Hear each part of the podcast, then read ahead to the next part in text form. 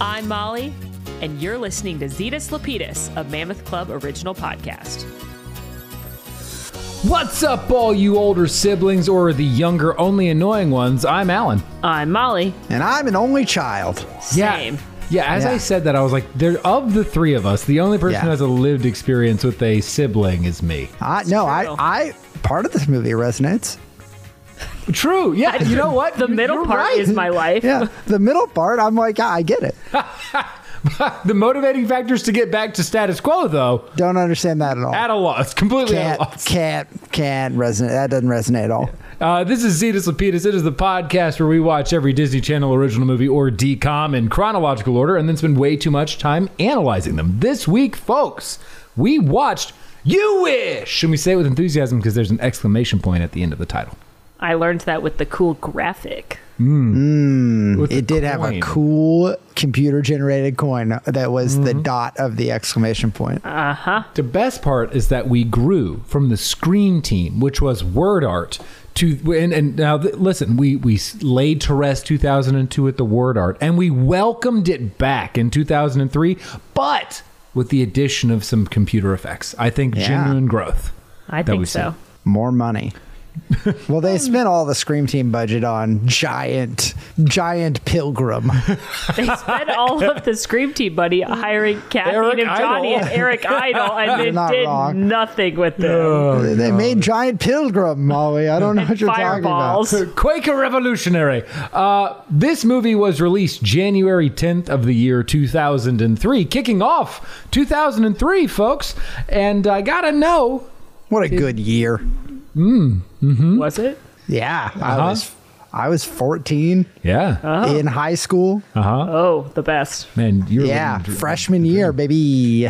Nice. Uh, I was not in high school yet. I think I was still. I was eighth grade, young. But Probably anyway, seventh.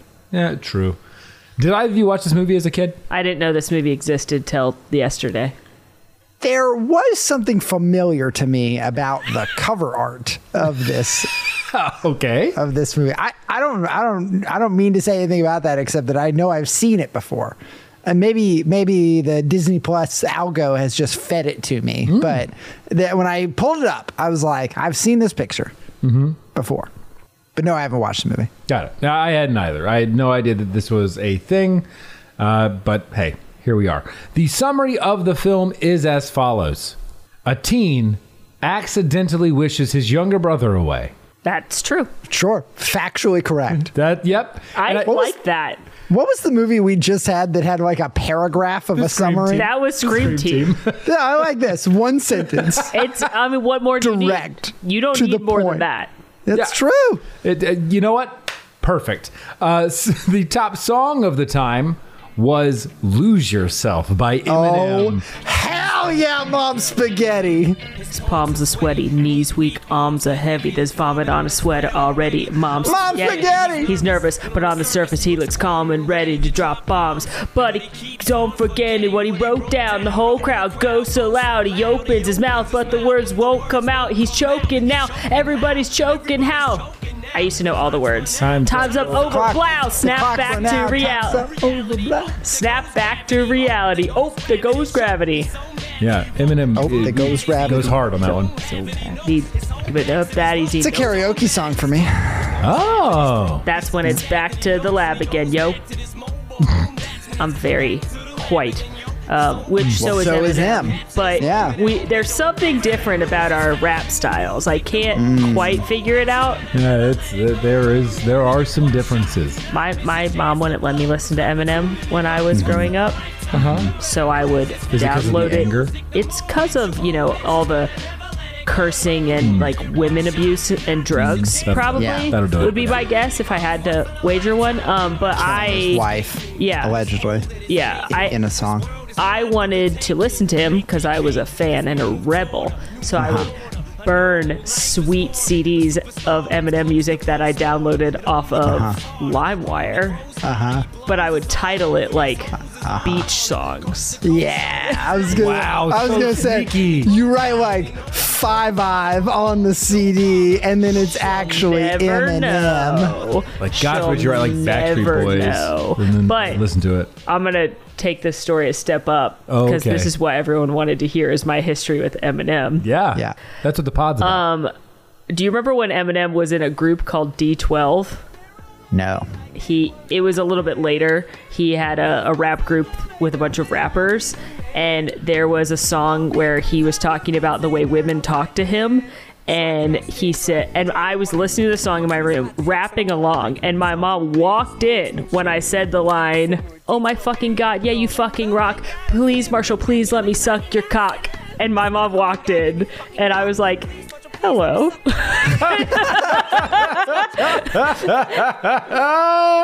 You don't remember that song? Right now, rest of the fellas get jealous, especially when I drop the beat and do my acapellas. It was oh, called My. Band. These chicks don't even Wow. know the name of my band. Wow. But they all on me like they want to hold hands. It's a really good song. You should listen to it. D12. Anyway, my mom then learned that I, one, was listening to Eminem, and two, knew the phrase, suck my cock. So, yeah. Really- Awkward, awkward day in my household. What a, what a banner day that was. Mm-hmm. Uh-huh. Well, anyway, the top movie of the time was The Lord of the Rings, The Two Towers. God, that's a good movie. That's a great movie. I was ready for you to tell me it was Eight Mile. Um, Oh, for like obvious a theme. reasons. Like a theme. Well, I mean, yeah, That's I mean, the song also from, uh, yeah, yeah. right. So I was ready for you to tell me it was Eight Mile, but that obviously, if if Two Towers is out, Yeah. well, that's the top movie. it's just going to be the top. I think it came out in the Christmas time. I think those all came out in Yeah, the December releases. holiday drop. And then Uh. just the momentum for that one in particular carried forward. So Mm-hmm. Back to more of Molly's childhood stories. Um, Great. a- just a quick one. I think some people listening to the podcast will be able to relate to this. A huge part of my sexual awakening was the scene, very specifically, where Aragorn, all beat up and bloodied and bruised, walks through those double doors. Uh huh. Me too. Whoa. Just a question: Was this before or after you started singing about sucking D? well, this was before. Okay, good. That- so that, that- was your sexual awakening, and then Yeah. sexual maturity was singing along with well, Eminem. The, the Eminem song where my mom caught me An that I important just timeline. told, that was like a couple Sexual years later. Sexual prepubescence. No, that was a couple of years later. That was just a related story. Uh-huh. But um, my computer lab at school had certain videos you could watch. Uh huh. And one of them was the Lord of the Rings, The Two Towers trailer was like Uh-huh. not blocked, and that scene is in the trailer. And I would watch it over and over and Hmm. over again, and not quite understand why,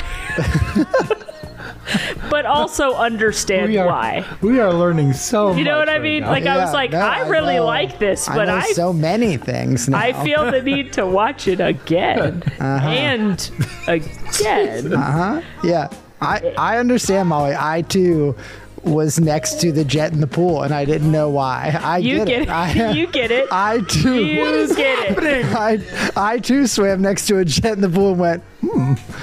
I, this is my favorite place in the pool now. And uh, yeah, and then um, now looking back, he was like 43, but you know what? He was fine and Oh uh, still is. And anyway, I'm a happened? perfectly well-adjusted adult. So let's talk about um, Spencer. You Breslin. wish. Let's talk about the news headlines of the time. You've lost the plot. I think we heard the news headline. I was gonna say news headline: eighth grade girl watches oh my Lord of the Rings trailer record Discovers her amount. of- sexuality. Oh Oh my god. Okay, news of the time. Cameras are beginning to make their appearance on phones, and the quality is pretty trash. But True. you were really fucking cool if you had one. I had one. God, how grateful am I that our generation had the grainiest cameras on our phones when I was in high school. Speaking of sexual awakenings, No kidding. Yeah. How grateful am I? it's just I- blurry. You can't identify. Doesn't at matter what the photo is. You maybe find an outline somewhere, but God knows any detail. Even if you your full face is in it, it doesn't matter. it doesn't matter. Yeah, 16. It looks like every other face uh, Yeah. that's ever been taken. Yep. Yeah, you won't be able to identify anybody. And then other news, while it was founded in November of 2002, The Department of Homeland Security here in the U.S. officially began operations in January of 2003. They hired and got that thing staffed. Great. Been Great. taking shoes off ever since getting on airplanes. True facts. That was just an interesting note to me. I was like, oh shit, that happened in that our was lifetime. 20 years ago. Yeah, 20 years ago. I, yeah. I just assumed that always existed. Not the shoes Mm. thing. I knew that, but No, the Homeland Security was a was in our lifetime. So that's that's wild. well, that makes sense. Are you both ready to talk about You Wish? you wish I, you know, never. Yeah, let's just You did we, it. let's just do it. You nailed let's it. just let's just do the. Alan, can you start, please? Yeah, let's get He's into trying it. to breeze past it. Let's get into it. So we open on once once again some great word art with some awesome computer generated graphics, and we enter a scene of battle. We have some intense, almost guerrilla like warfare occurring in a very Alan. s- Alan, yeah. What's going on? there were no gorillas in this scene. This is not the Jennie Project, and that was a chimpanzee. A chimpanzee. Get your shit together, Alan. we have some intense warfare occurring in a sparsely populated forest where people can run freely between trees and you think that there's a number of adversaries pitted against one another but in fact it is a 2v2 situation where you think they are carrying with them super soakers mm. No, they were. Tho- Those were definitely super soakers. They were just full of goo. slime Paint? Question mark. it was like it was liquefied jello i don't know what it was I started out very nostalgic because I was like, man, I miss super soakers. That I think I don't know if they're still popular. That was very much an our generation thing. Oh, fine. um, but then they started squirting like blue goo at each other, and I was like, never mind, I'm not nostalgic for this. Um, it was our main character Alex and his younger brother uh, Spencer Breslin, also known as Stevie, fighting against two of Alex's friends. Uh, Stevie, unhelpful in this art of war. Uh, he did not. I think, is what you meant. Unhelpful in this movie. Movie. Yeah, yeah. Uh, but specifically here, he did not read Art of War nor listen to his brother. And when his brother said, "Hey, look right," and he proceeds to fucking sit there as they both get sprayed down with goop by Alex's friends. This is a this plants the seed, as both of you have mentioned, that Stevie is just one of the most wildly lump on a log characters at best fucking the worst at worst throughout this film. The most annoying. I'm going to put this out there right now. And no no real hate cuz I understand he's a young child. But Spencer Breslin is the most annoying person on the planet in these movies. And I, I want I was like, "Whoa, now wait a minute."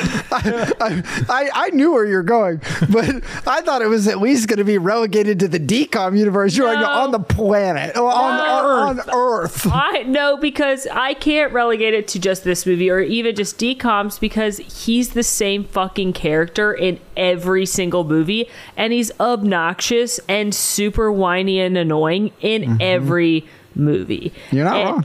And I have a hard time getting past that because mm-hmm. it's it is at an extreme level that grates my the fiber of my being. I mean, I feel like he got typecast early I'm on. sure and he got typecast. Played into it heavily. I'm sure being a child star is the pits.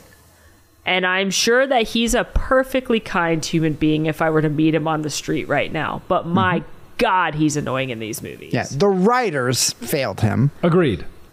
I agree, he probably got typecast, but boy, do I agree with your assessment, Molly. I mean, just it's it, it's going to be hard for me to talk about this film because he's the fucking worst, and they wrote him to be the worst. Yeah. And they've made him completely unsympathetic. And I'm probably gonna sound like a dick talking about this movie because I, there's supposed to be some kind of like emotional weight to this relationship, and I'm like better off without him. I literally, we are going to be on the same page. Let's just blanket that now yeah.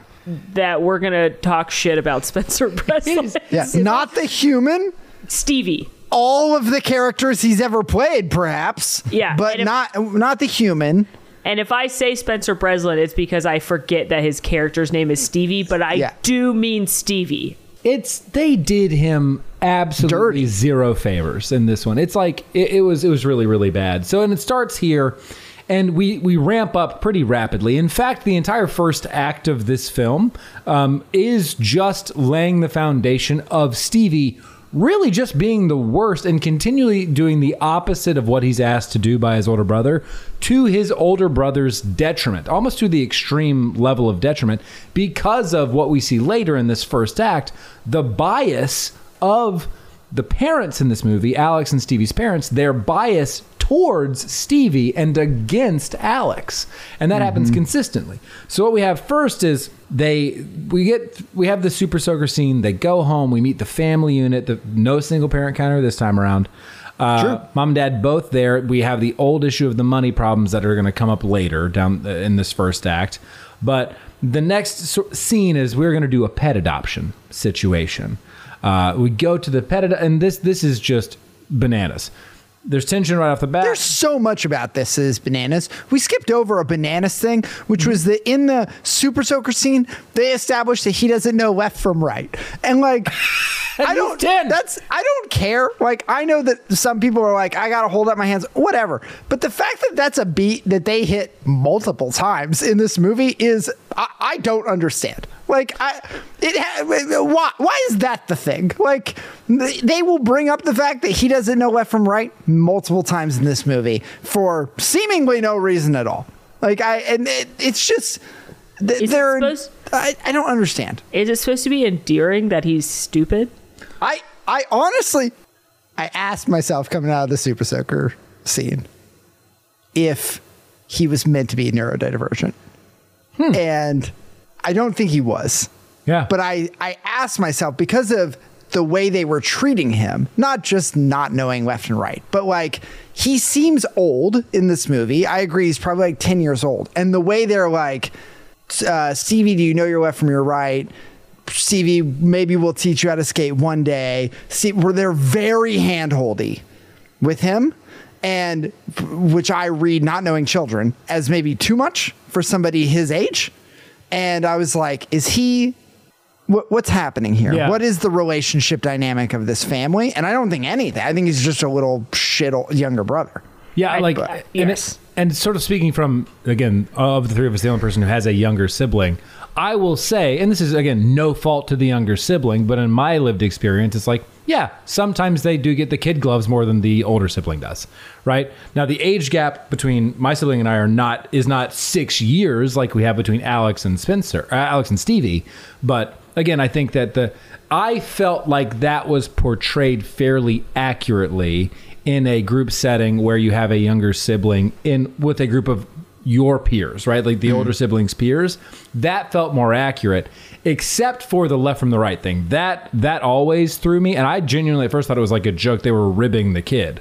Like you're you're that's more common. You're going to like playfully poke fun at the younger sibling, uh, but. When I find out, and I didn't get it was a jo- it was real until later when the, he actually didn't When they know continue right. to Yeah. pay it off. Yeah. We have this all play out, and you're absolutely right, Max. Like I hadn't thought about it that way, but you're you're correct. And um, I we we get to the pet adoption scene, and going into the pet adoption scene, all Alex wants is a dog. Like He a wants dog. normal child. It's like hey, I want a dog. And Stevie runs in like rabbit, rabbit, rabbit, rabbit. Who the fuck would want a rabbit when you could have a dog? Well, people out there with rabbits, man. I they're you, rabbit owners. We we see you. We do. Uh, thankfully, though, you don't have Stevie representing you. In fact, Stevie runs past the rabbits and gets to a fucking turkey. a gobble gobble turkey. He's Gobble like, gobble. that's what I want. I want to bring home that nutsack looking gobbler and have that in my house. And and his parents uh, encourage that behavior. I think it's crazy that the parents are like, "Yep, that's the pet we're gonna get." That's insane to me. They even make a joke like three seconds later when the turkey's like making horrible noises. Did you And- voice act the turkey? Yeah, I did. And uh, and the parents are like, "How long do these things live?" Like they don't want a fucking turkey because no one wants a turkey in their house unless it's Correct. Thanksgiving. And yet they let their child adopt a turkey. Like if you're gonna get a bird, which wouldn't be me, but like at least get like a sweet little cute bird that you can have and like it could talk to you. Yeah, but the premise Or a is dog. also Or a dog. Get a dog. The premise is also wild to me because the turkey has a dog house. Like for, for all little intents and purposes, they have they have prepped and planned to bring home a dog, and then they got to the pet adoption place, and and Stevie became so charismatic or convincing or just so annoying. It's hard they were to like, find. bring home the turkey. Like they've got dog. Like if they've got a dog house, they've got a dog bowl, dog food. They've got the whole nine. Like I guess we're just gonna have to like square peg round hole. Like we're just gonna have to make this thing work. and it happens so fast. Like Yeah. they they- like Alex finds a dog, and the moment he comes over to tell his parents, like, "Hey, look at this one," it's all decision made, Mm-hmm. Gets no no debate. Yeah, no say, no debate. We've already bought the turkey. Yeah, it's coming home, man. I And- find it hard to believe that Stevie could be charismatic. but Listen, I'm grasping at straws here, y'all. I am doing everything that I can, but the charisma is very clearly like thrown out the window in this next scene, which is when you've got the classic, you know, neighborhood scene of older brother, younger brother, and turkey in the front yard. cla- a classic scene. A classic scene. A classic scene. We all we all know the movies. You're thinking of it right now. Yeah. Uh, and who should approach but the gaggle of absolute dumb fuck football players? I love Yeah. the dumb fuck football player. Like They I don't, so but I love the trope. Yeah. I love the DCOM trope of the shitty bully football Jock. player because in DCOM universe they're never actually that bad because it's a DCOM. It's not like Mm-hmm. it's One Tree Hill or the OC where they're like literally beating the shit out of the nerds and stuff and like hor- doing like legitimately horrible things. And I'm not saying bullying of any kind is okay, but because it's Disney Channel, the bullying is like so stupid and silly that it makes Yeah. me like giggle a little bit because it's just ridiculous. The thing they do twice in this movie is, in fact, ridiculous. Exactly. I would like to pause for a moment because I would like to make a suggestion about the actual message of this movie. Okay. I, I think that we might, we're, we're going to talk a lot about Alex's decision to make a wish offhandedly when he's perhaps in the heat of the moment here and just uh-huh. at the end of the first act. But while that does occur, and I will submit to you that that relevant might be a good, I think that might even be the B plot of this mm-hmm. movie. Mm-hmm. The A plot of this movie has to do with food waste. Mm. it has to do with literal, mm. like food waste in a time where there are people hungry elsewhere. Because they volume of food wasted throughout this movie. It's high. French fries, pizza, chicken tendies, pizza again, chocolates, candies. It's ins- it, it is genuinely mind-boggling because in this altercation between Stevie, Alex, and football team, they've got a perfectly good uneaten pizza that they probably have just picked up. And in the in this altercation, verbal sparring, really, if you can call it that, where Stevie's just yelling nonsense at the football players. My brother's a better football player than you. Their their response is to yuck and just splat a, a, a full pizza on Alex's head. Yeah. What a I- dumb prank and a waste of pizza. I, I would like to submit that there's no group of football players on earth that would throw away an entire pizza. A whole cheese pizza Oh. just for me. especially especially high school football players that don't have any money Mm-hmm. or like are hungry all the time. Yep. There's no world in which they're throwing away a full pizza.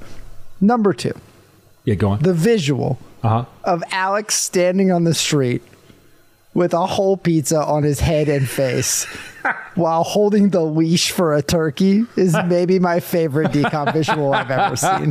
It's just so insane. Oh, like good. what what the fuck am I looking at? Also, whatever pizza, whatever prop pizza they used is like so ridiculous more than a regular pizza because it's clear when they made the prop pizza, the cheese and the sauce are two different layers. Because if you were to dump an actual pizza on someone's head, all of that would come off together. Mm-hmm. But if you watch it closely, the cheese comes off and then the sauce.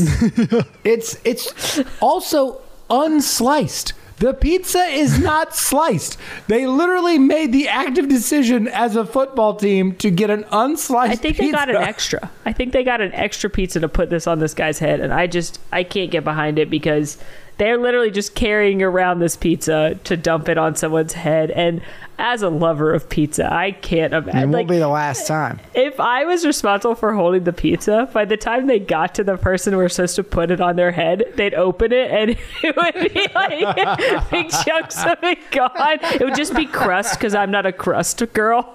And they'd be uh-huh. like, Where'd the pizza go? And I'd be like, Well, It's gone now. I'm 15 and hungry. So Yep.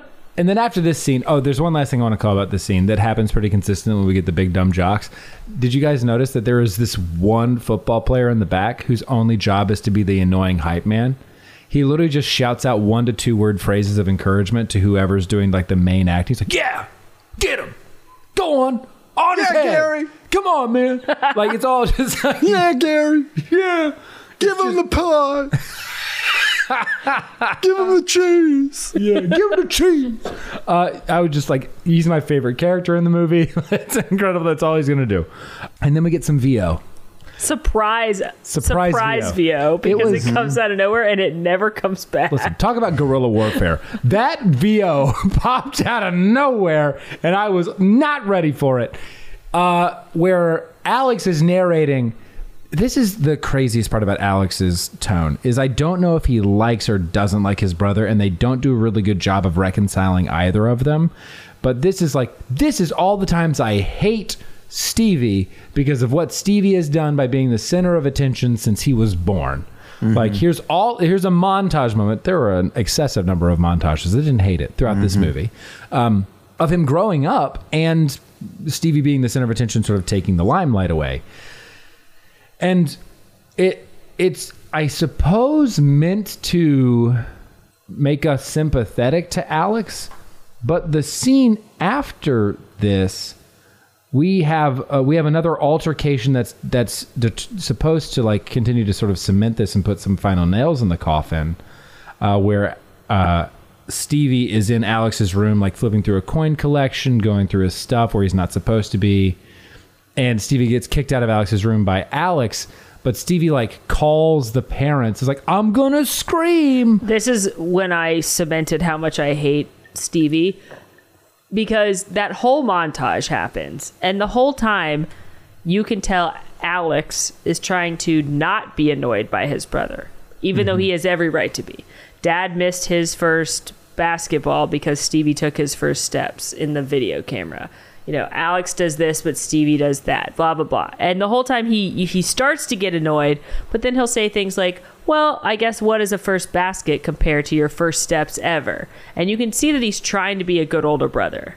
And then the next thing, as you said, Alan, that happens is he comes in to find Stevie in his stuff, and he's like, How many times have I told you not to be in my stuff? And Stevie, being the ultimate little shit, starts screaming, Ow, mom, he hurt me. And it's like, I hate you. I, I hate you. I hate you so mm-hmm. much. Like, I absolutely hate you. Alex didn't yell. He didn't touch him. He didn't do anything. He just said, Hey, why are you in my stuff? And he, his response is to make up that he hurt him? No. I mean, that's real. Like that. And immediately the parent is like, "Stop, Alex! Don't mess with your brother." Like, just takes Stevie's side. that's also real. That happens.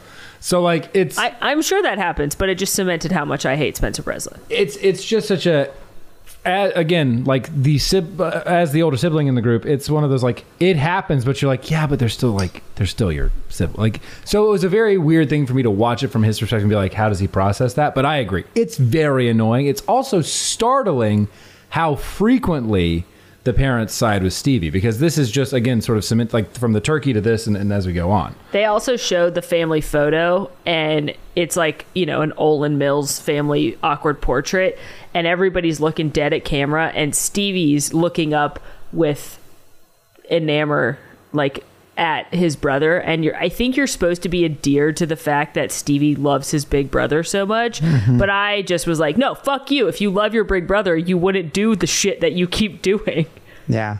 It's it's interesting because Yeah, I, I think that it's obvious that we're supposed to feel like Stevie just wants to be like Alex. That's why he's going through his stuff. That's why you see the photo, the family photo. That's why he wants to skate because Alex loves to skate. He he looks up to his brother and he loves him. Um, and you see Alan to your point about like this really happens, but it's your sibling and like you move on. You see Alex go through that tension, right? He kicks Stevie out of his room. He's like two weeks. And then you see Stevie kind of worm his way back in. Alex invites him back. They watch a movie together. They're they're having fun. They're being bros, right?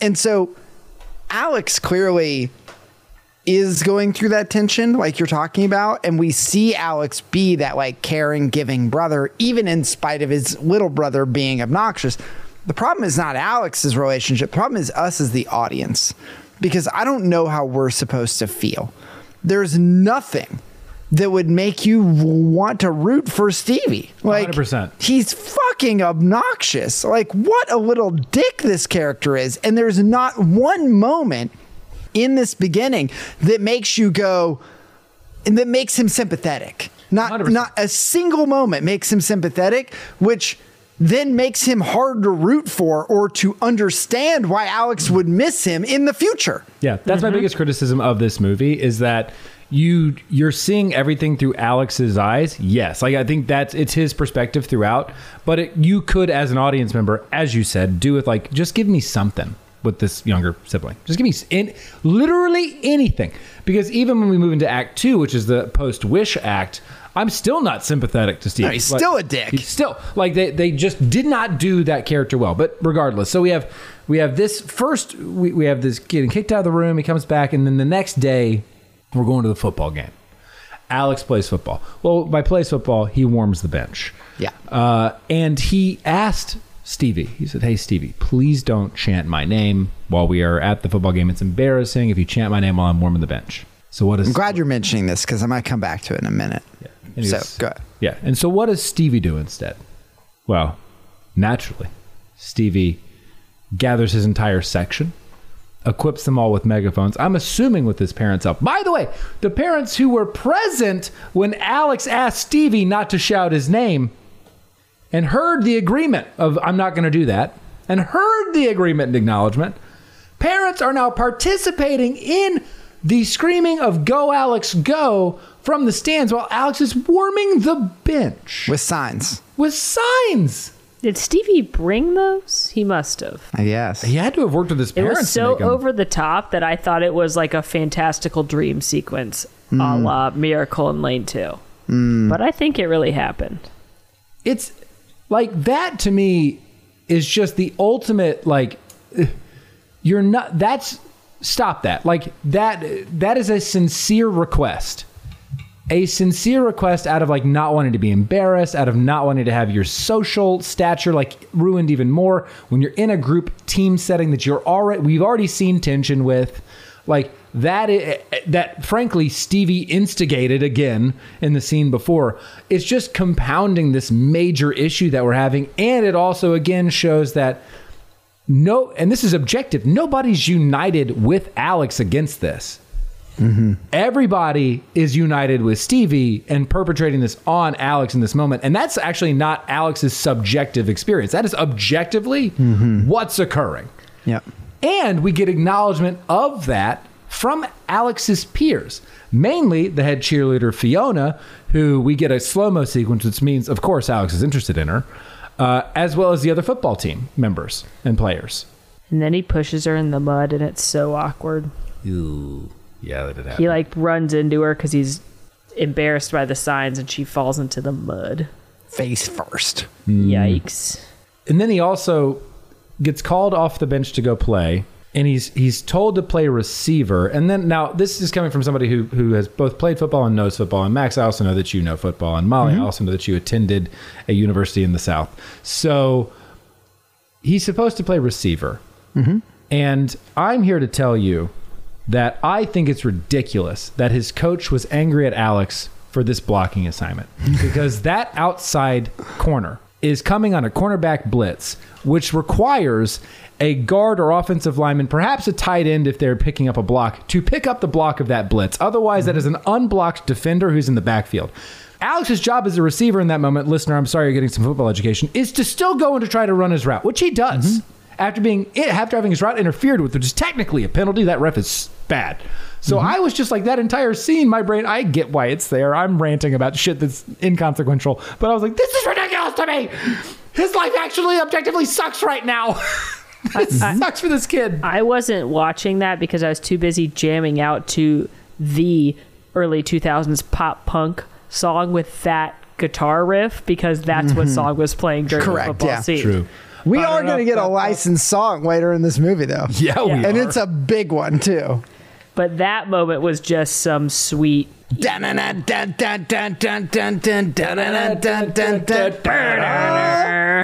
Yeah. Goes up instead of down. I you did, know? it did indeed. Also- well, we have to we have to make it a little different. Also, I think we forgot one of the Stevie incidents. It doesn't matter. I actually like that they rapid fire show you all the shitty things Stevie does because it very quickly puts you in Alex's head Yeah. base. Yeah. Um, but what we do get introduced to James, who's what Mm-hmm. we get introduced to James and Abby, his friends from school. They were the ones playing um, Jello, Splooge tag. yeah, splooge tag. Oh, God. um but I just want to point out James is very insightful, and that once again they're just hammering home what a good big brother is because Alex is mad that Stevie got like jelly on his skates or something, and then he's complaining to James about it, and James is like, "Bro, don't you remember that time you left some event to take care of your brother? You love your brother a lot," and like. James one very insightful for like a 14 or 15 year old boy. Uh, and second of all, we're just consistently hammering home what a good big brother Alex is. But to your point, Max, you're not. They're not giving me anything on why Stevie is a good little brother. Well, and it's sort of interesting because not. I agree that that's an insightful thing for James to say, and it's reflective of the relationship we're seeing. But I'll, I'll set up the next scene for you here too, Alan. The the other consistency is that everyone is taking Stevie's side. Like even my best friend is being like, "Yeah, but you love your little brother." Like, and that's a mm. that's a reasonable thing to say, but but when put next to the parent that just buys him the turkey or takes his side when he screams, and then the shop owner who first entry is like, "You're so lucky. You have such a great little." Every human in this film is like in support of this little brother, even though we see him objectively being the worst. It's great because we get. By the way, welcome back to the community theater. I forget the actor's name who plays Larry, uh, but Larry Pendragon, which is just a fucking brilliant last name, Yeah, uh, is play plays the mayor in Alley Cat Strike. sure does. And the dad and sister, sister, but not a DCOM, but still relevant, I think, to the conversation. Very cool, yeah. Uh, we are we go to the, we go to the mall now. An additional added little layer to this mall sequence is that mom and dad have to travel out of town, so that they so they then tell Alex that he has to take care of Stevie. And Alex is like, but I was planning on going to the mall with my friend because we that's what we were going to do this weekend. We were going to go look for new coins, which like a plus cool hobby, You got- bro. That's dope. Good for you. You have a hobby. And they're like, yeah, too bad. No questions asked. You're taking them. That No, feels like- real to me. Yeah, th- very real, very real. As listen, doesn't feel good, but very. No, real. no, no, I agree, but Yeah. like that, it's one of the more reasonable things I think that happens in mm-hmm. this movie. So Stevie goes to the mall with Alex and James, and this is actually one of the things I think I actually don't agree with Alex about. Where Alex is like, "Hey, Stevie, sit on the bench, don't move," which is just such a like that's an unreasonable ask for any sibling, like unreasonable. But he comes back with like this whole hor- again. We have wasting food, whole horde of French fries. I think he eats them all. Steve, yeah, mm-hmm. no, s- but there's somebody else who's dropped them on the ground Oh, because sure. Larry Pendragon nearly slips and falls on a French Takes fry, a tumble. and Stevie's there to to be a a, prop, effectively, and make sure that Larry Pendragon doesn't fall. And that's the impetus, as you mentioned, Max. Be like, you what a good little brother this guy is. During the shopping sequence, Stevie, of course, gets up and wanders off goes to the arcade, walks around the mall. Like it's gonna, it's gonna happen. Walks around the mall while Alex and James lose track of time. Finally realizing Stevie's gone, and then you get we get one movie too late, the Scooby Doo chase scene. That hmm. should have happened in the Scream team. It happens here, and you wish. That- That's true because you got like Stevie going up the elevator, the glass elevator, and then behind him you got one of the boys going up the escalator, and then you got hmm. the like crisscross. It's fun because it's the mall layout chase Yeah. scene. Every mall I've ever been in just looks like 17 levels straight up. Mm-hmm. Yeah, Doesn't go true. wide, it goes just up and down. It's just a tower mall. it's in a skyscraper. Classic mall. Yeah. Classic mall. And throughout this, Stevie just sort of hits his limit and goes and finds a security guard and is like, "Can you call my mom?" I was just gonna say, I wish in that moment for Alex that he had said, "Can you help me find my brother?" Like I mm. understand he's a little kid and he's scared, but I was like, "Oh man," for Alex because I knew he was, in deep shit. Yeah, Yeah. I we did skip the impetus of what's going to happen next, which is mm. after Stevie keeps Larry Pendragon from falling and he is planted on the bench in an effort to repay the favor. Larry Pendragon, o- owner of Coin World, hands Stevie a coin Yes. Good as call. sort of a gift back, and he, he claims that it can grant any one wish. It's a mis- it's a, a a mystery coin, and it can grant a wish. And so he says, use it on something big. Yep. And he hands Stevie a coin, and we know that Stevie sort of registers that this coin is important because in his uh, exploration of the mall, he plays some pinball he loses the ball and he goes to insert coin to play again, which it definitely wouldn't work because it's not a quarter. But he goes to insert it, and as it's going in the coin slot, you you hear the like use it on something big. Again, he chooses not to, and, and keeps the coin.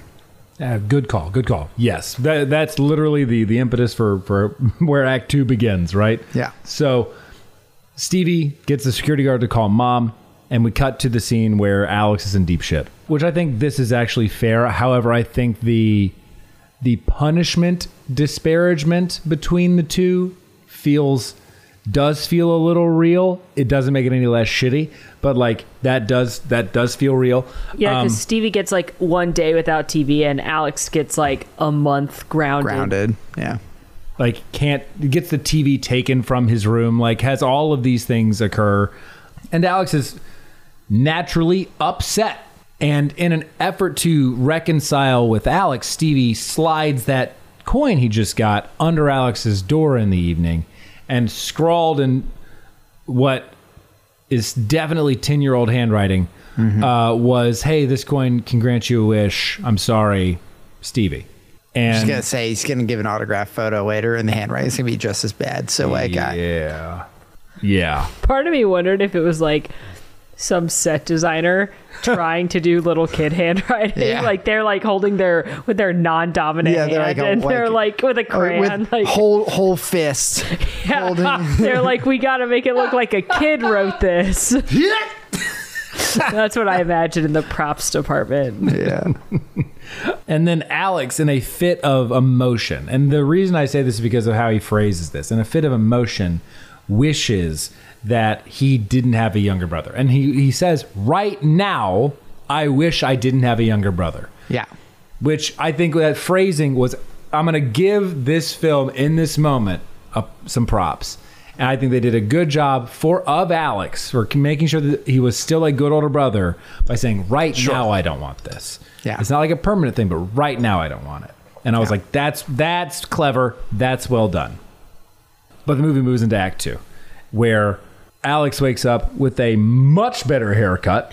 But also, he wakes up with like it's supposed to be dog drool. Oh, it's so gross. Oh, that's jizz for show. It's, like so gross. Yellow, thick urine, maybe. I don't know. It's disgusting, whatever is, quote, dog drool. But the point is, he has a dog now and not a freaking turkey. It's the same dog you looked at, isn't it? Yeah, is it's it the bulldog. dog? Same dog. It's the bulldog. Yeah, same dog. It's the classic like you and, and what happens in the next couple of scenes is the classic uh, trope of somebody made a wish it's happened and they don't believe it yet so they're going to keep trying to uncover uh, or discover that this is the the wish occurred and now they're in the new reality Yeah, it's like his house looks different. It's much more put together. His parents, who previously had said things like, "Oh, we can't afford football camp, or we can't make it to certain things because of work," um, they are now like high-profile business people, and they have sweet cars and money. And then also, most notably, of course, Stevie's not there. Like he goes to check where Stevie's room should be, and it's a gym. Mm-hmm. Well, and now Stevie is Terrence Russell McCormack, and I am upset. Hmm. I am. I Of am what of what relation to you? none. I am not thrilled that Your they cousin or Ju- no. I'm, Uh-uh. I'm in by marriage, so I don't Nep- have to. nephew Will question you? at all. or No. No. wow, Hound? I didn't know you had Spencer Breslin's blood No. no. And this is why we're not having children. the gene ends with us. because you'd have to call them Terrence and and that you would have to be like Because I be- bring to life. I this refuse to burden the world with more Spencer With Breslins. It's like if you had one, it's Oh God. got to be named Terrence Russell And it would Oh. look and act like Spencer Breslin. And that would be bad for humanity and me. yeah, I don't know if I could be your friend. Uh, just I'll be honest. Uh, we do get a nice gag of like the who's on first because uh, now Terrence Yeah. Russell McCormack I liked this. in the is Where's playing on Stevie? Where's Stevie, uh, which I thought was. I think really it funny. went one, round too many, but I thought Right. the joke setup was pretty good. Yeah, the TV show is called Where's Stevie? Mm-hmm. And so then the parents keep being like, Where's Stevie? And he's like, Exactly. And like, he's like, Where's Stevie? They're like, That's the TV show. And it, yeah. Here are some updates from Act Two.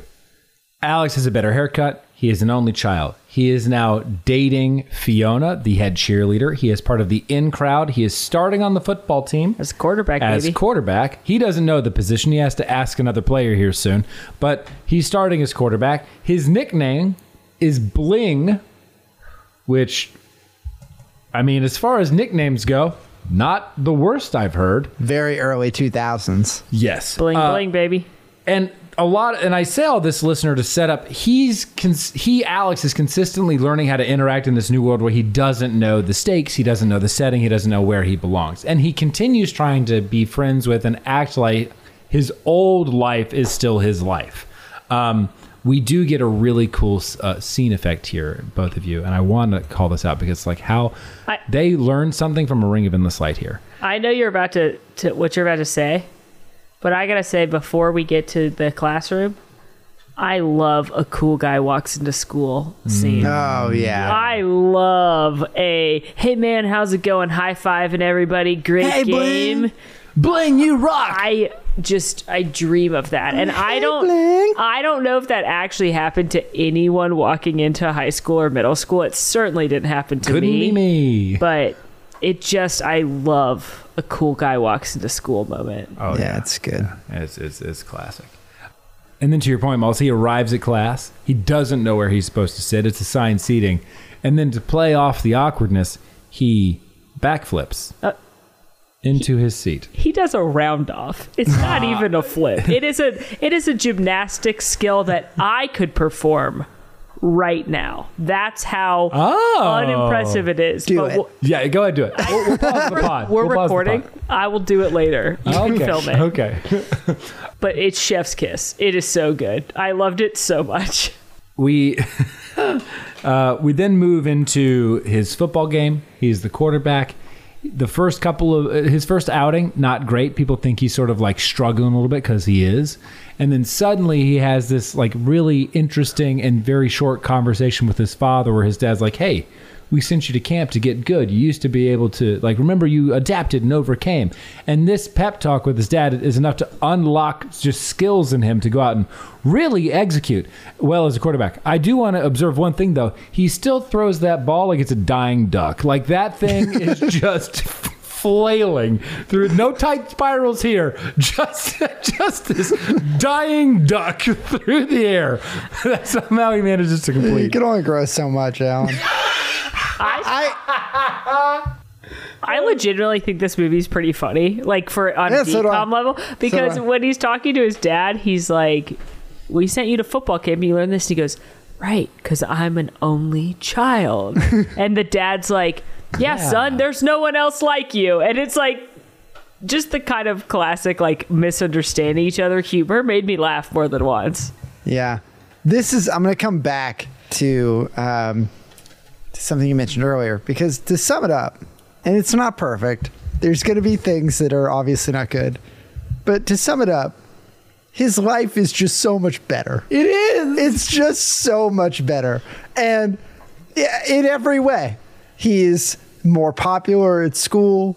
He is more talented and has more skill and ability. Mm-hmm. He is able to have more skill and ability because his parents could invest in his hobby and send him to football camp for five years in a row, which has allowed him to just prosper in the sport that he wants to be good at and really and unlock his abilities. He has the girl that he had a crush on. He everything about his life is better. Now, obviously, we'll put an asterisk in that because we're gonna find out it's not all perfect, but even down to here's the moment where I thought we were gonna start to see the turn Uh huh. was that everything would be going great, but he wouldn't have the kid in the crowd saying, Go, Alex. And you know what? They weren't saying Alex, but the whole fucking crowd was screaming for Go Bling. And like, I really thought, like, this is the moment you're to see the difference. Like, mom and dad won't be able to be there because they work all the time. Or the crowd won't chant because Stevie was the one that got them to chant for you. No, everything is better. Parents are there, crowd's cheering, you're successful. Every every detail is better.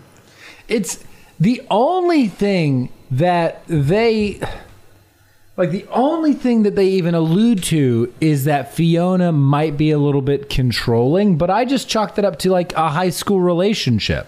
Yeah, I actually really like that they didn't make the parents suck in this timeline mm-hmm. because I think they could have been a really easy out to have the parents be wealthy but workaholics and never see them or Yeah. them not make any effort. But the parents are still really good parents, but they're better because they can provide more things and because they're not giving Stevie a pass all the time. They're doing really nice things for Alex. But I, I genuinely appreciated that they didn't make the parents suck because I thought that was going to be the trope. Mm-hmm. And I'm with you, Max. Everything in his life is so much better. Yep. And the stuff and the stuff that's not. I'm gonna say it now. The stuff that's not, he could just change. Yep. He doesn't need Stevie. He does. He, he the stuff that is not better is just like who you're friends with, and guess what? You have control over that. Everything that you don't have control over, better. yeah. Li- literally, he even executes and changes his friend group while he's in this alternate Uh-huh. life. And we're going to get there down the road, but like there is some tension, right? He James works for a chicken delivery service, and his football buddies make fun of him, torture him, uh, uh, put pizza on his head. Right, a second pizza loss right now, which then subsequently causes loss of chicken. So again, more food waste. Again, the a plot of this movie is again food waste, and this all happens during the after party at Alex's house where they're dancing. This is some weird dancing. That was definitely that was that was dancing. Okay. That was that was that was some dancing. right. Yeah. I mean, listen, it's no Ryan Merriman, but it was It's dancing. no smart house choreography with five eyes. We're not going to get that until seven, High School. Musical. I don't think any DCOM dancing is coming close till Troy Bolton is in the house. Yeah. True. Try. Right now I can hardly breathe. Um, so this entire thing happens. We have his new friend group discovering that Alex still has likes from his old friend group.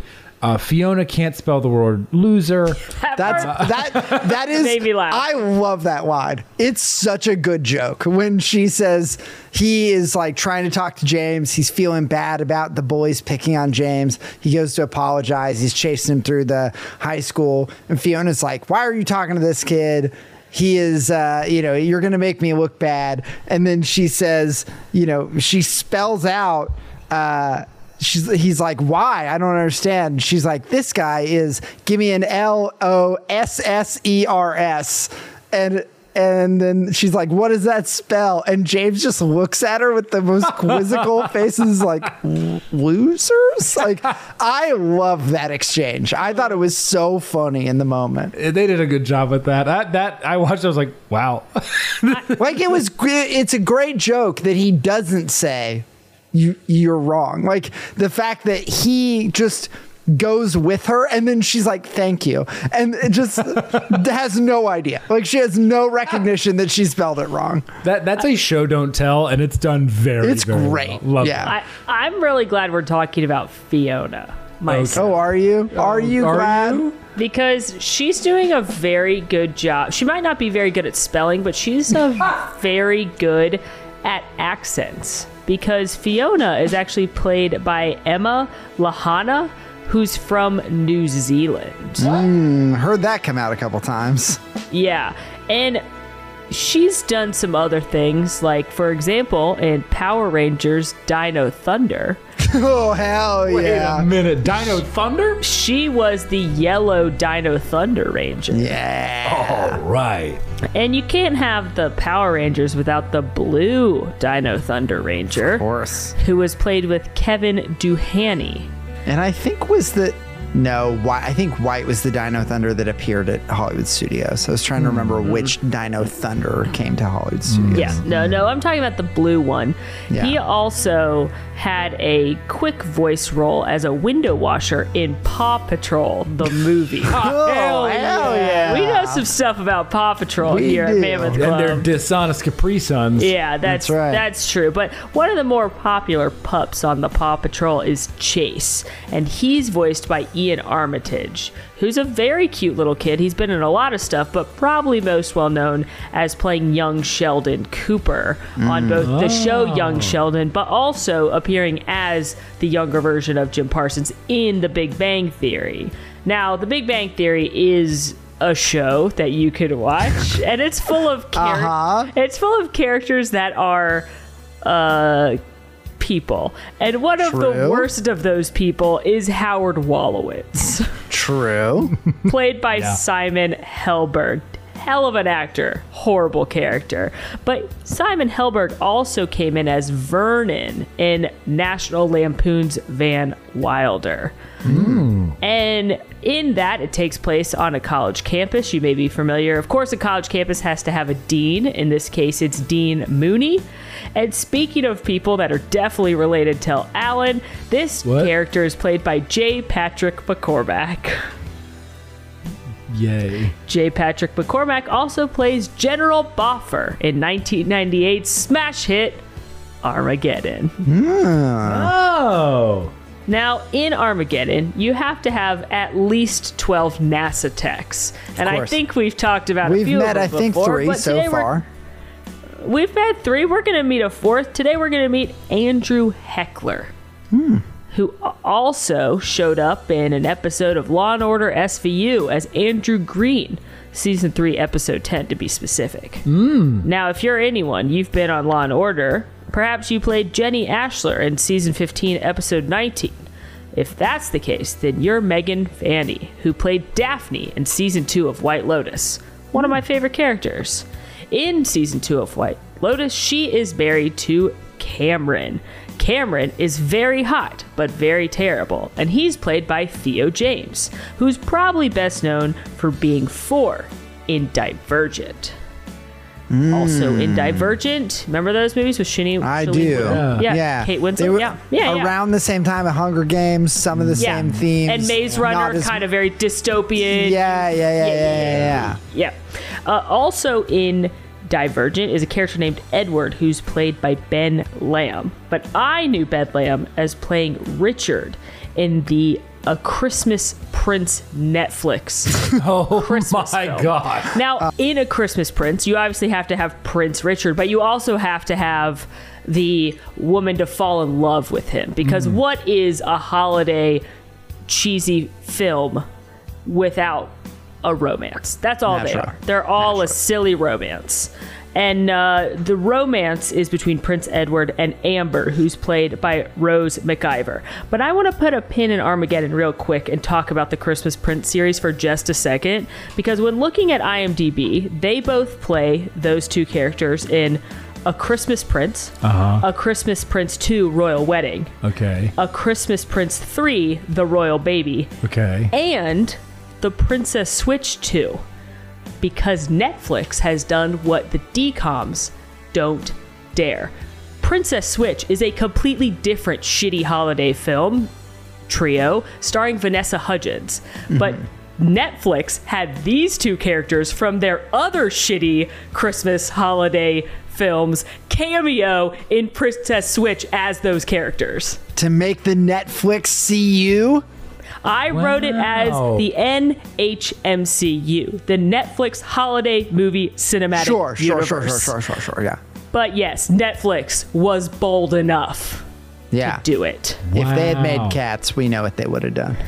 We sure do. Redo it, Netflix. Buy the rights, release it, give the people the Make- buttholes. We want the few butthole changes. cut. Very. I don't want you to make a new version. I want No, the no, no. exact- I want you to I get the want what rights. we got. I want you to get the rights to the butthole version and Yeah, release just it. release You that. Be brave, Netflix. But with original CGI on Dame Judi Dench's hand. We want it. We want it. But uh, Also, Jason Derulo's an unedited cod piece. That's we correct. We want all of these things. Jason Derulo. Rum Tum Tugger is a curious, Curious cat. cat. And we're going to once again talk about the blue Power Ranger. This time it's the blue Lion Ranger, played by Ari Boyland, who's also from New Zealand, and in this film plays James. Oh, interesting. Yeah, Wow. isn't that so? They're both from New Zealand, and they both played the Power Rangers. Huh. Is does Power Ranger have production? Is, I mean, New I guess they're here for these movies. I was just wondering. It um, must have New Zealand production. I'm mostly distracted by the fact that it's Power Ranger RPM, which suggests to me that it's car based, and It yet they are, and yet Made in they are, Auckland. And yet they are bear and lion. And I'm like, the fuck does that have to do with cars? Like, they should be like Power Ranger Dodge Blue or like Power Ranger Chevy Red, you know, like not Power Ranger Toyota Pink. Power Ranger Bear. Bear what? grills. Maybe they're like the Transformers. Bear grills. Oh, like a Beast Wars scenario. Very timely of you, Molly. You've been Armageddon, the part of the show where Molly, by no one's urging, has found yet another way this DCOM can be tied to the smash hit Armageddon. Don't tell her to stop because she won't. So we have all of this happen. We've introduced Alex to, and we and we've learned that he just has an objectively better life right now, genuinely. And for some reason, Down to the fact that his parents make up waffles instead of pancakes now. Like mm. oh, waffles Oh, yeah. are obviously Yeah, superior to way better. pancakes. Yeah. I mean, they're not homemade, they're Eggos. But I think even an Eggo is better than a than a pancake. Than mm. an average homemade pancake, I would agree. Yeah. A plain, no flavor, I would agree. I also want to establish, I know we've talked about this, but I just want to make it really clear. Because here is one of the places that you may you may sympathize is like he wished his brother out of existence. Nay. His brother exists in this universe as a successful television star. It's not like I wish to not have a brother and therefore my brother never existed. It's like, no, this same kid exists and is successful in a career. And like, not, we don't have to have the weight of like, did I Murder. blink blink someone out of existence and Yeah, into Thanos life. snap. Like That- did I- no, that happened, that kid's life still exists and is successful. And is he struggling like a child actor? Yes. But you know what? So is the actor playing Alex in this movie. And so like that's you know you know it, like Between this and Even Stevens, he was very busy. yeah, Right. a lot going on. But for some reason, Alex wants his old life back. For I- some reason, he stares longingly at Super Soakers. He is unhappy with his friend group as they continue to punch burgers for some reason while Wasting more food. wasting Dude, dude, again, dude, dude, was dude, so dude, stupid. dude. again. That was The so dumb. The A plot is food waste. They punch burgers. Uh, he tries to get close to Abby. He he's semi successful in doing that.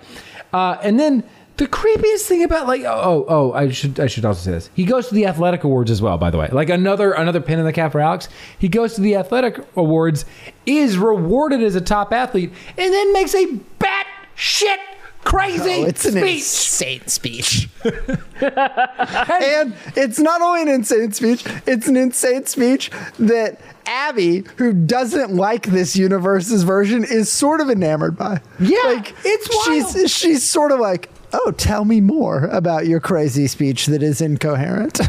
I also don't think we've mentioned that Abby is Lalaine, who's Hilary Duff's best friend in Lizzie True. McGuire, and I just think that's important. That is Yeah. correct. And here's how you know Alex is popular in this universe. He has a batshit crazy speech, and everybody still applauds like he said Yep. something profound. Like the only that's the, that's how I have to imagine batshit crazy actors who actually exist feel when they're really popular. They come out and say some crazy shit, and people are like, "Brilliant, mm-hmm. well done, great job." He's like, I just I just don't understand. And then he goes home. He watches Where's Stevie with his creepy as fuck cutout voodoo doll. Dude, I can't handle that. I didn't like that. I didn't, Didn't like, like that. that in one bit. It was really like He's cut missing out- his brother, so he cuts the face out of a magazine and then puts it on an action figure. and decides in that moment that it's time to go see Terrence. He needs to go find his not brother brother mm-hmm. At, and at, tell him this crazy story. at one point too, he's like telling the story of what happened, and he's like says something along the lines of I I know Stevie was annoying and all these things happened, but it wasn't Stevie's fault. And I'm like, yes, it was. hundred It was all Stevie's fault. Everything you're saying percent. was Stevie's fault. Mm-hmm. Yes. Mm-hmm. Stop stop it. Stop giving him the benefit of the doubt. Like you can feel bad that you wished a different life and miss your annoying little brother, but do not give him the out that nothing was his fault. Mm-hmm. So Alex hatches a crazy plan because Stevie, Terrence, Spencer is in town for filming.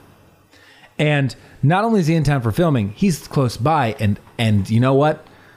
By gum, Alex is going to go see him. So he, he tries to sneak into the back where he happens once again upon James in his great chicken delivery uniform. He's he barters with James to pay and take the chicken into uh, Terrence. Again, food waste because he drops the chicken and it goes everywhere.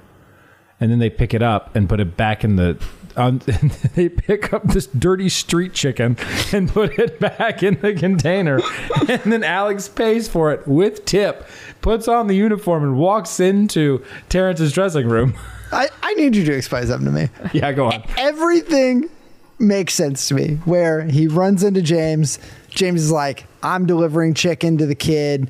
Alex is like, this is an easy way. I've got a reason to go see him, mm-hmm. right? So he says, I need to deliver. James is like, I need the money. So Alex pays for the chicken. I'm good. James is like, what about tip? He gives him tip. I, I understand. I understand how DoorDash works. Okay. what doesn't make sense to me is the moment James is like, all right, well, I'm going to leave the bike. I need it back by 5 p.m. I'm like, did he take your job? I thought he just took one order of chicken that he was going to go in and deliver. You left your whole job to him? Like, he gave you fifteen dollars, and you're just like, "All right, man. Well, here's the bike and Clock- the jacket, and six. that that's all you have to do for the rest of the day. Is this one delivery? Maybe it's like, 445. yeah, I mean, he's almost done. Yeah, maybe. Who knows? It was crazy. I have another question. So He doesn't return the bike, by the way. Just to be clear, he walks away, and he, he, I just want to be clear. He, he, uh, we see him later this day. He's lost the jacket. He doesn't have the helmet, and he doesn't have the bike. It's all at the studio, so he's he's left every piece of this shit behind. oh god. So you know how he's dressed like a chicken? Yeah. Yeah. Have you all in all of your DoorDash, Uber Eats food deliveries, have you ever had someone come to your house in a costume? and what would you do if they did? I would be very delighted if somebody. Like next time you order hot chicken, if somebody in a chicken costume shows here's a chicken. I I accept it. I accept it both if they are themed like the meal, and also just and also if they are not at all themed like the meal. like you order a pizza and like They show up in a hot dog costume, like, hey, I got your like a pizza. space No, I want it like like a robot. Yeah, exactly. Not food themed at all. Like just like meat my pizza. And you're like just I like, either want "Oh, them. Meat I either want them to be a. tenders. I got it. I got it. I got it. They, they either need to be a red and blue domino or I want them to all. If you order Papa John's from now on, I want them to all be dressed like Shaq.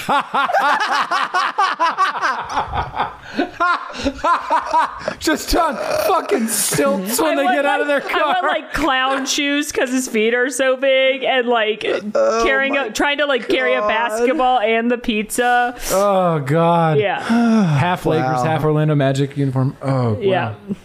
That's funny, man. Oh, God. Anyway, as crazy as that sounds, it's not as crazy as Alex sounds when he goes in and talks to Terrence. And he and Terrence start to have what is just a batshit insane conversation about their lives. And then Alex begins to be like, by the way, you were my brother in another universe. And it takes a minute for uh, Terrence to realize that Alex is being serious. And then Terrence does the thing he's like, I'm going to scream and call security. Is this supposed to be his catchphrase? Yeah, 100%. Like it, like a like a. Did I do that? Like this is What this you is, about, Willis? this is this character's did I do that or y- you got it dude like that how Yes. rude like that, that- I'm gonna scream is his lovable catchphrase but also, he didn't do that when they were in Act One. He just screamed. Yep. I, I just It's it's insane. The Full House I'm writers. gonna scream the Full House writers were like, we used up our best work on Oh My Lanta, so Yeah. we're gonna give this kid. It, it's it's insane. Not only is that insane, he Alex gets kicked out by security Yes, and leaves starts the walking bike behind starts walking down the road, and no hold Terrence- on now Yeah, no, on. he, he's not just walking down the road he's making my way downtown walking fast space is passing. I'm home. and I'm home I love the montages in this movie. I gotta Oh, say. man. I there's just quite a few. They invested to get Vanessa Carlton on this soundtrack for this Yeah, montage. it's a lot. That was that couldn't have been cheap. I mean, between her and Spencer Breslin, so it we have Alex walking down the street, making his way downtown.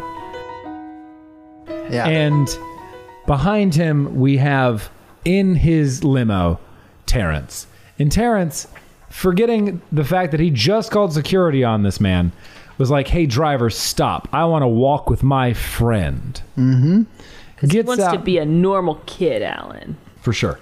Uh, he's failing miserably, regardless of what character he's playing.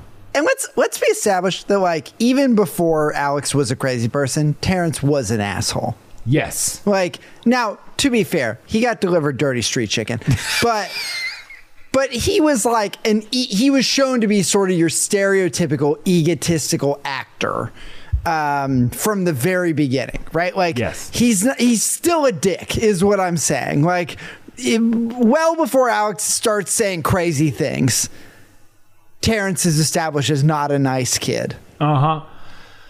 And somehow Alex is still like, yeah, let's go for a walk. And then not only let's go for a walk, do you know the difference between left and right? Cool. On the count of three, go left. And then Alex goes left and Terrence doesn't because he still doesn't know left and right. Yep. And they ditch the limo driver. While they ditch the limo driver, we have Terrence get recognized and then ignore the people he's recognized by, but stop to get on a little Tilt-A-Whirl vehicle because he's never done that before, which I thought was a weird, weird way to represent he's not had a normal lived experience. This chase scene, I just want to be very clear with you, is a montage and goes for miles. They run, miles, if you will. yeah, th- truly, a thousand miles. Do you think time would pass us by? Whoa. It's insane to me that they are not winded or sweaty at all when they run all around the city because Alex remembers that he needs to find the coin to make a wish. The last place that Alex saw Larry Pendragon was with Abby because Larry Pendragon was making a, do- a donation against hunger. Again, the A plot of the film was making a donation against hunger. And so he wants to go see Abby to see if he can sort through her donations to try to find the coin from Larry Pendragon. So they go from running around the city to seeing Abby. Well, it's, And more it's his specifically, address. he he does time logic because he realizes that if uh, Stevie doesn't exist, that Larry never gave Stevie the coin, and therefore the coin should still have its magic. It should be in the possession of Larry Pendragon, and he should be able to use the original coin that has not been gifted to make the wish to bring his brother back. I God knows why he would want to do that, but um, He but he does. does time logic to understand that the coin that caused all of this should still be with Larry.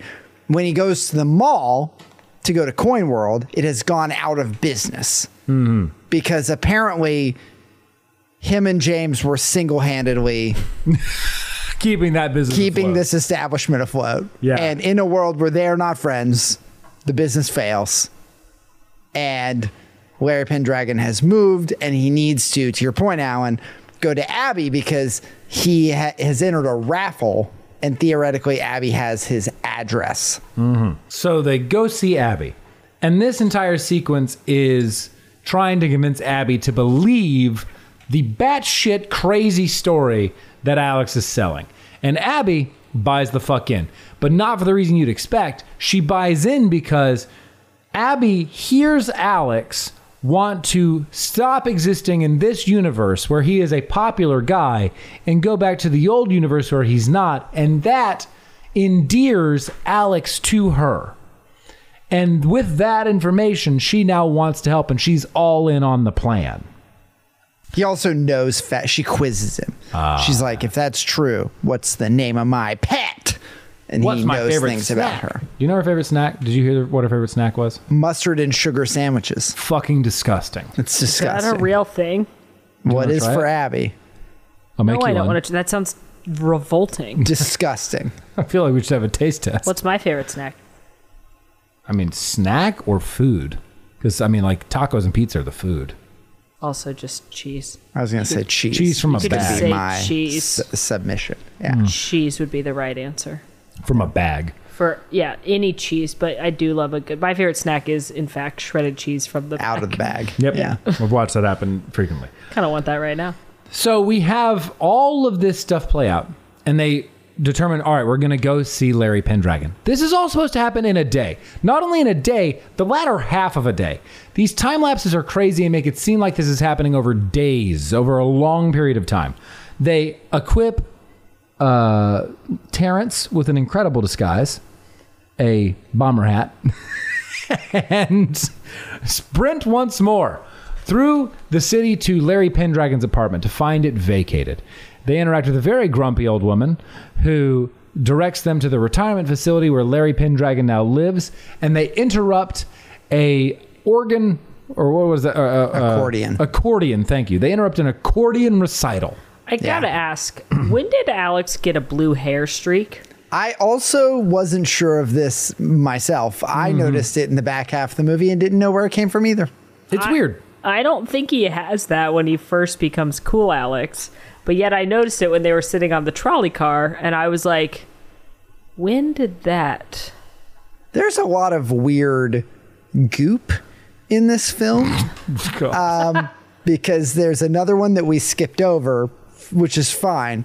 But when Alex is kind of realizing he's in a different universe, he tries to sit at lunch with Abby, and she dumps she dumps milk on his head. Food waste.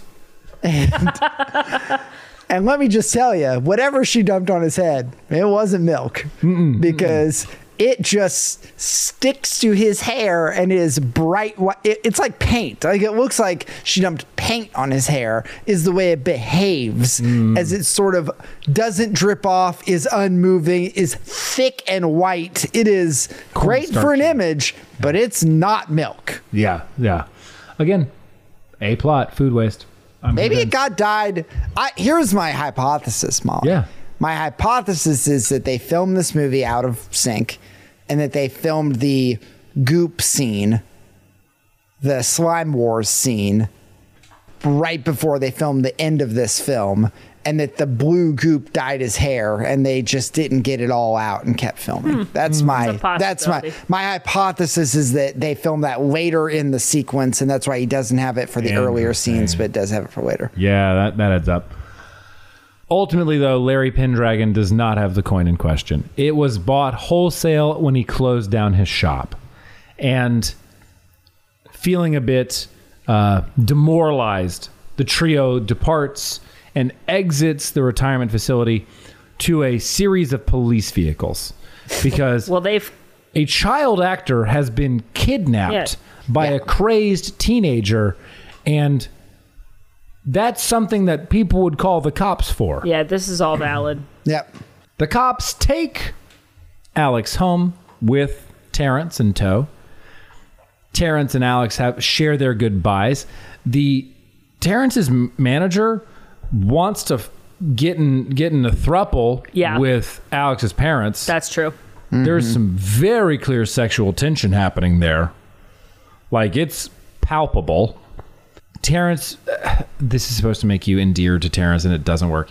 Terrence receives a phone call from his mom through his agent, where his mom is now getting remarried, and he's like, "Do I have to call him dad?" And like, you're supposed to feel bad for Terrence here, I guess. You, I need it to be any other child actor. Yeah, they just don't. They just don't establish. I mean- like, because when Alex walks out of the studio earlier, he says something about like, "Oh, he's a pretty lucky kid," and the security guard's like, "I wouldn't want to live that kid's life." They they try to establish that mm. even though he looks successful, he it doesn't have a happy family life, which is what Alex ultimately took away from him. But I don't. One, they don't. I don't think they invest in it enough. I think the end of this movie is Agreed. rushed. Yeah. And two, he's just so damn annoying. Like Yeah. he the kid is not sympathetic. He's not like, likable. They they are trying to make him sympathetic through his environment, but they're making the kid obnoxious. And so it makes it hard to care about his environment because you don't even care about the kid. Alex and Terrence depart. They sh- they embrace and leave. Uh, I don't know if either of you noticed this, but the manager, Terrence's manager, when she opens the door, nearly clocks Spencer Breslin in the head, and you watch Spencer Breslin have to like duck in the hmm. scene. she opens the door, you literally watch him duck for his life. I didn't see As- It's incredible. He's like, wow. He does like a little matrix hitch. They they depart. And Alex has a heart to heart again with his dad. Alex's dad walks in and he's like, hey, Bling, because his dad is trying to connect with him.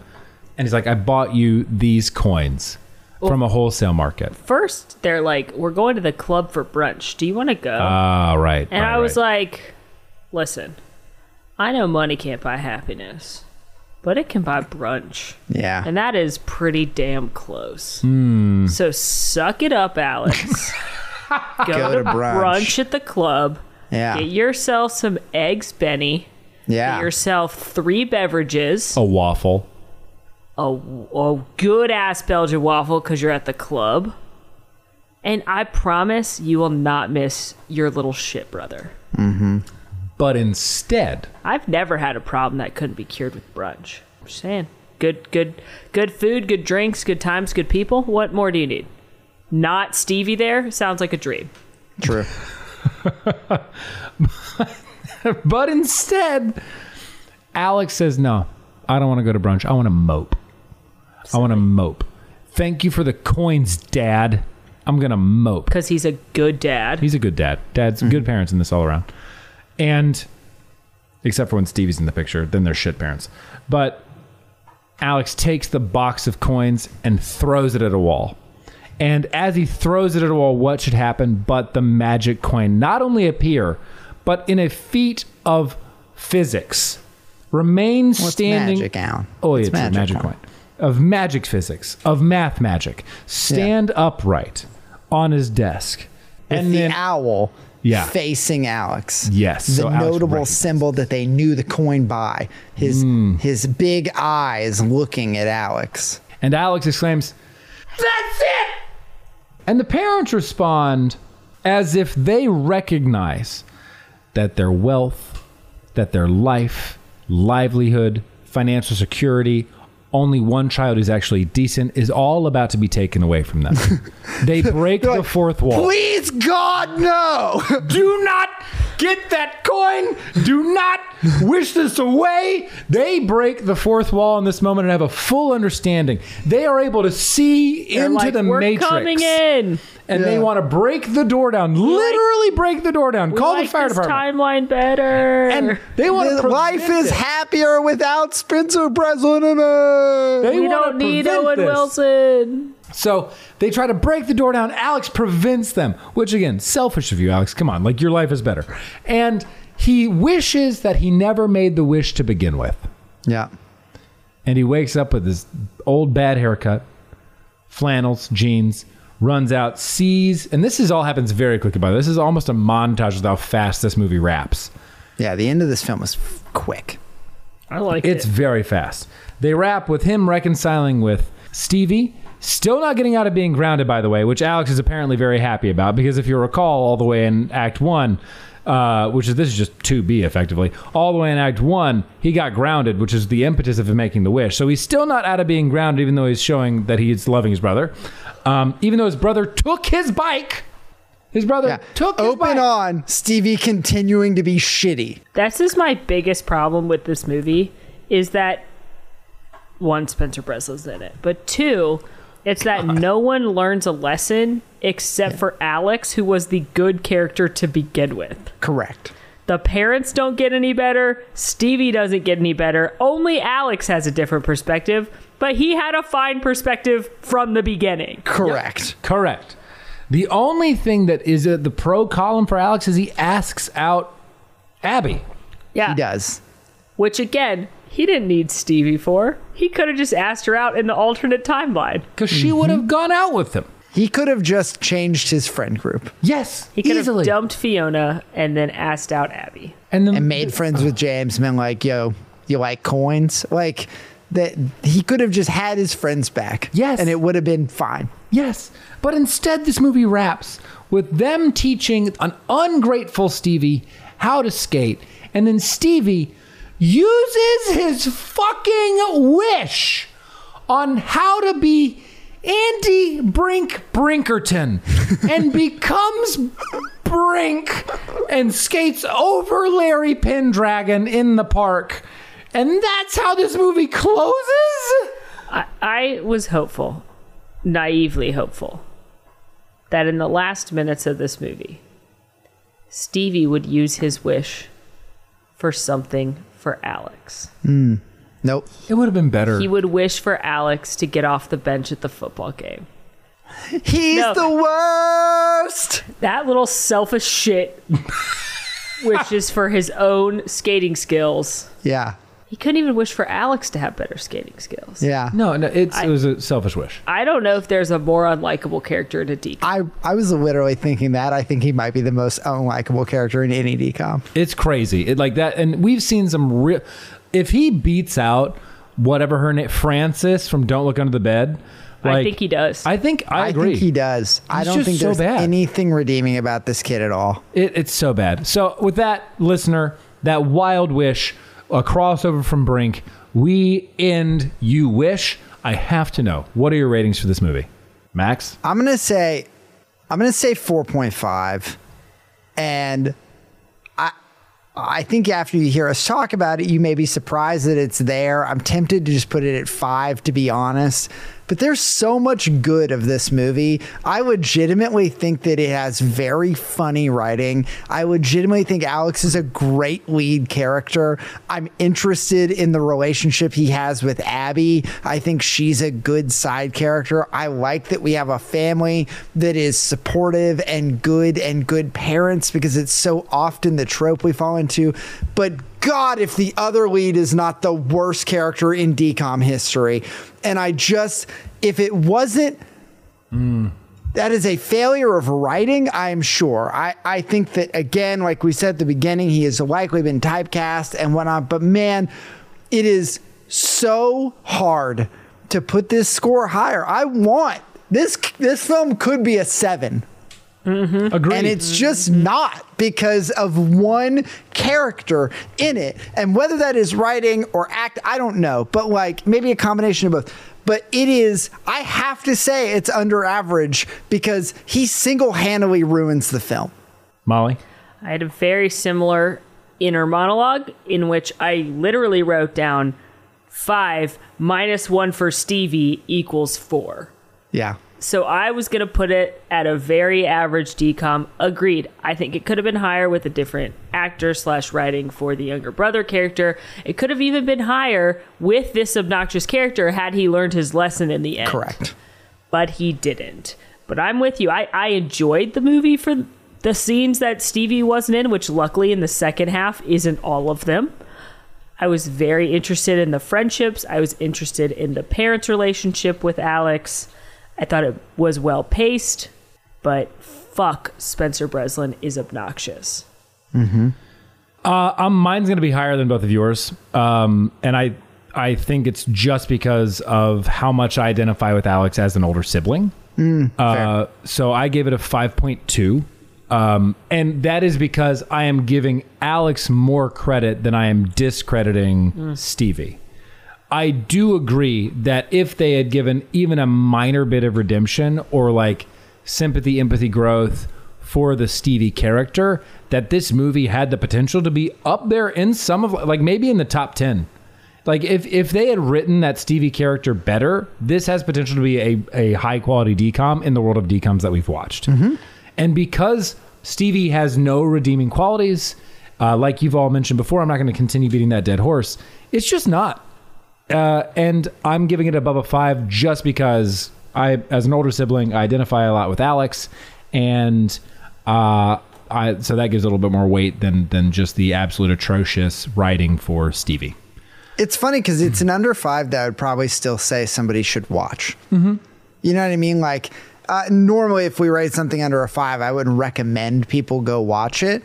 I think that in this case, I gave it a 4.5 and I'd be like, you know, not not a bad watch. Yeah, But that's because literally it was single handedly ruined by one character and everything else is good. Yeah. And so, like, there's a lot of good in the movie, but the impact of the bad is just mm-hmm. heavy. no. When the whole film is based around him, it's mm-hmm. heavy. Mm-hmm. Well, I do have a review for you from IMDb. Okay. Let's dive in, shall we? The title is Great Times 3. Uh-huh. Oh my God.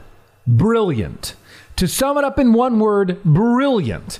The acting was superb, the direction amazing, and the musical score was a musical masterpiece. I found the plot turns and development was worthy of song and prose. And while the climactic ending left the viewer with a certain degree of anticipation, it whet my appetite in every fashion. I'm Sorry, you. It made you what? Yep, 100%.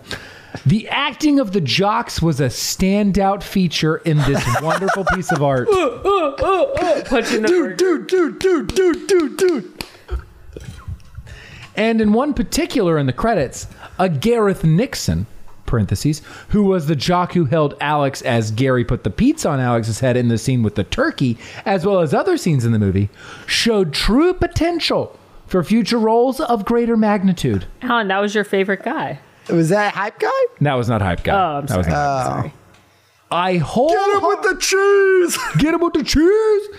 I wholeheartedly recommend this film and Gareth to any producer. This person's a real Gareth Nixon I'm fan. gonna- Was it? Guess is that's this his Garrett's mom. mom? Yeah, Is it Gareth? it's uh, it's Garrett's mom. Hey, Gareth, he showed a lot of potential in those um, scenes where he had no lines. this is this is one Captivating. sentence. Like I just want to reread this one sentence. It's for sure a run on. I found the plot turns and development that was was that worthy of song and prose.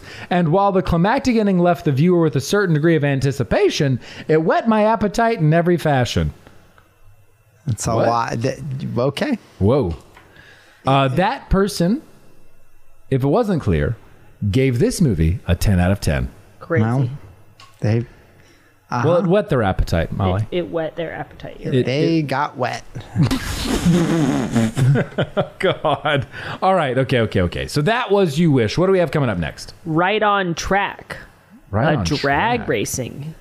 Ooh, is this going to be like another? um We're not Miracle on Lane stealing 2. DVD players, Alan. I know Wow. that. Yeah. Unfortunately, it's not that kind of drag racing, but I, it promises to be a miracle on lane two meets double teamed. Oh. Based on my quick glance at the poster, it's women in a man's sport. Sister Here's all I know. Sport.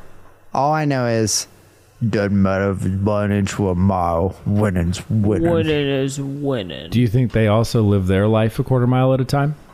yeah. Well, I have don't to know. find How, out. I don't know how long A soap drag- car drag racers I think are. it's but- literally a quarter mile.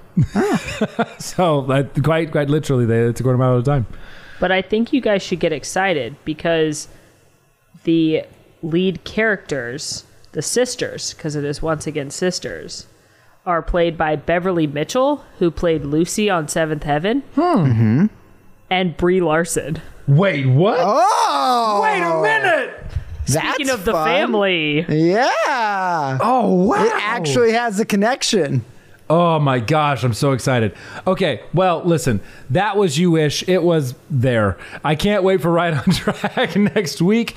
In the meantime, folks, please be sure to rate and review the podcast wherever you get your pods. It really does help us out. Be sure to subscribe so you can get notified whenever we get a new episode that comes out. And follow us on all of our socials. And if you want to join in the conversation, uh, join us on Discord. But until next time, folks.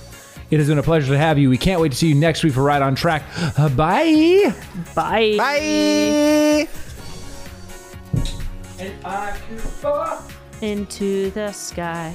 That is truly a masterpiece musical score.